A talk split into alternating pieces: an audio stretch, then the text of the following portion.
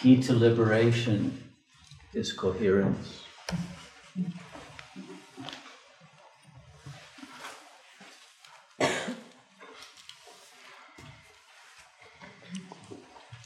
If you take an ordinary light bulb, its rays will shine in all directions incoherently. That incoherence has a value. You get to see the whole room. But you don't get to break through the space of that room as you would if you were able to make all of those light rays coherent and turn the beam into a laser. And if you had a powerful enough laser beam, you could burn a hole in the wall and get out of the room.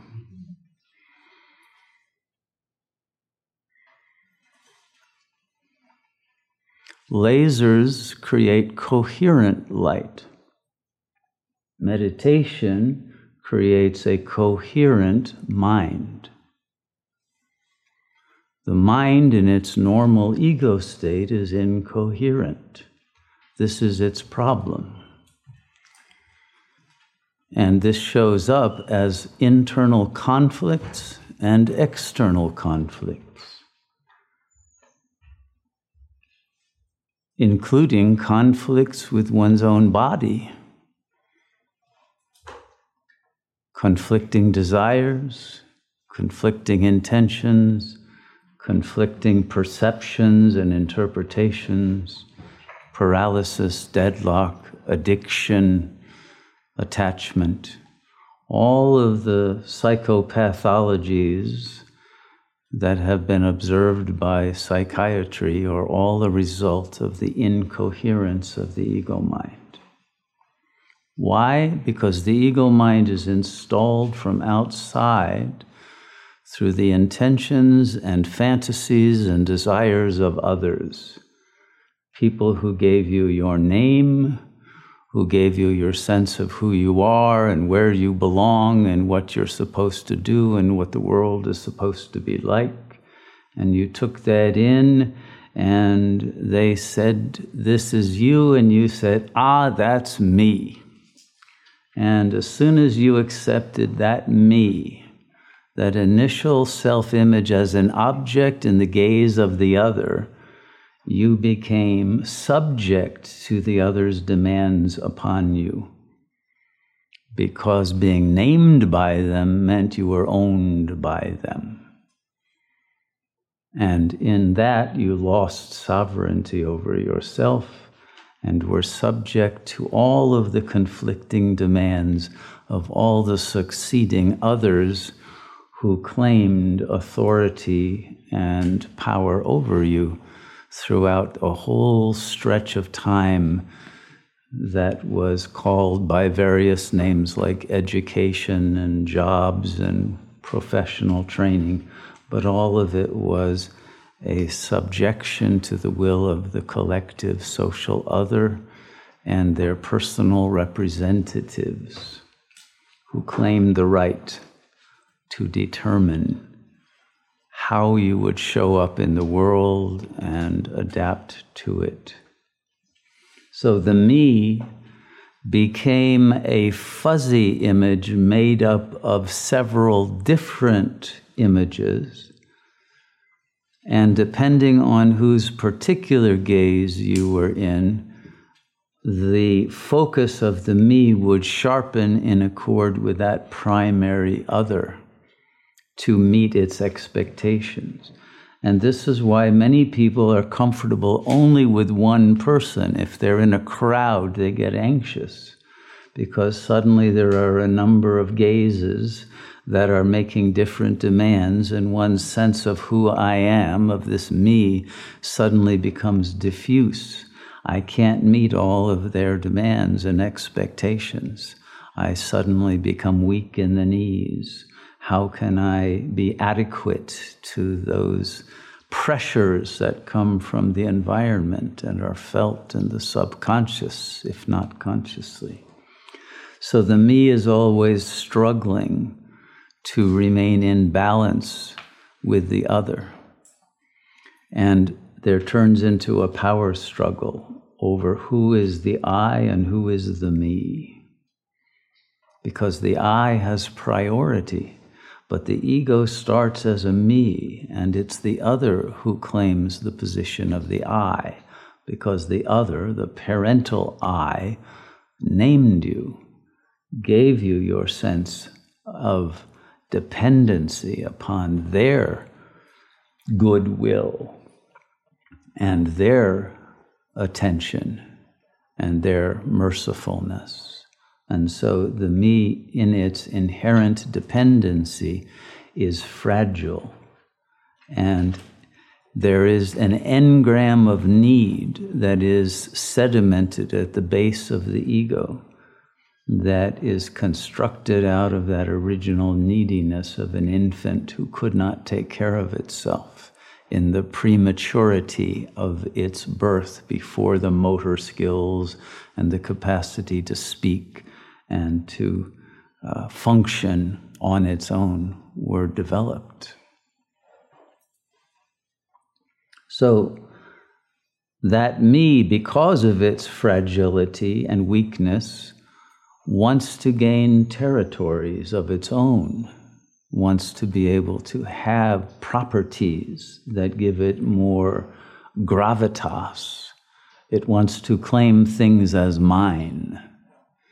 But the more things it claims as mine, the more it has to defend, and therefore the more anxiety and the more need for aggressivity the more need for the use of anger and the more fight or flight mode of relationality must develop. But without that sense of mineness, there is a, an emergence of the lack, uh, the powerlessness, the sense of dependency and weakness that is part of that neediness that tends to come out in relationships that reach a level of intimacy in which those primal levels of the ego are triggered into emergence. And thus the fear of intimacy, and why the word itself, the tim, refers to timidity, the fear of the other taking advantage of one in one's vulnerability. And this determines the fragility of all relationships. For when that level of fear and need emerge, then the ego mind becomes defenseless to assert itself and to retain its own stance as a separate other. And it will either collapse into the I of the other's demand or it will be forced to flee. So the me struggles to become an I. And if it can attain that, it usually happens as a partial I, and I am this or that, or I am becoming this or that. I am learning this, I am studying, I am working toward. There's an I in progress, but it's a work that never gets completed. But the I that is sought is the great I am, the name of God according not only to the Old Testament, when Moses confronts the burning bush and says, Well, who, who do I tell Pharaoh sent me once he gets his command to set my people free? And the re- word that comes back is, Tell him that I am sent you. Well, what does that mean? The power is in the I the I am. And it doesn't belong to some tree on a mountain in the Middle East. It is you, but it is the real I that is the God self, that the ego cannot reach. It's holy ground, it's sacred. It's beyond the ego's capacity to climb that mountain of God and reach the I am. But the I am is who you are. But only the I am without qualification. It's no longer an I am this or that. And the ego is addicted to being this or that that will satisfy the desire of the other or ward them off or claim superiority. You know, I have a PhD or I am this or that. Watch out. Uh, the I am this or that gives one powers within the frame of reference of a field of egos that are competing in a struggle for power but that precludes the capacity then to reach the naked I amness, which requires the sacrifice of all that has been attained in the field of subjectivity by the ego. And this is the resistance to reaching God consciousness. It feels like a loss it feels like an abandonment of everything that had been accumulated in terms of personal power. And so one tries to negotiate the balance and creates a sense of a myself that tries to make the me into the expression of the I. But the me can never express the I because the me is a mask over the I.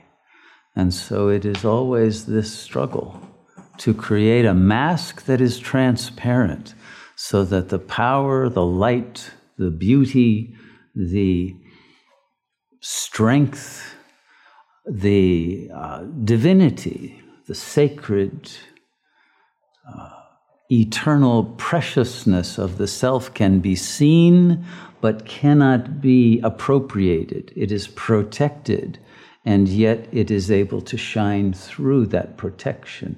This is the archetype of the diamond in the lotus, the diamond mind, the Vajra.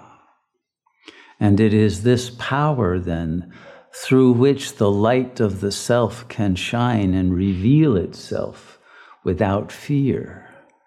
That is the creation of that energy field, which is naturally and spontaneously emitted by the I am when it refuses to accept any attaching identity structures.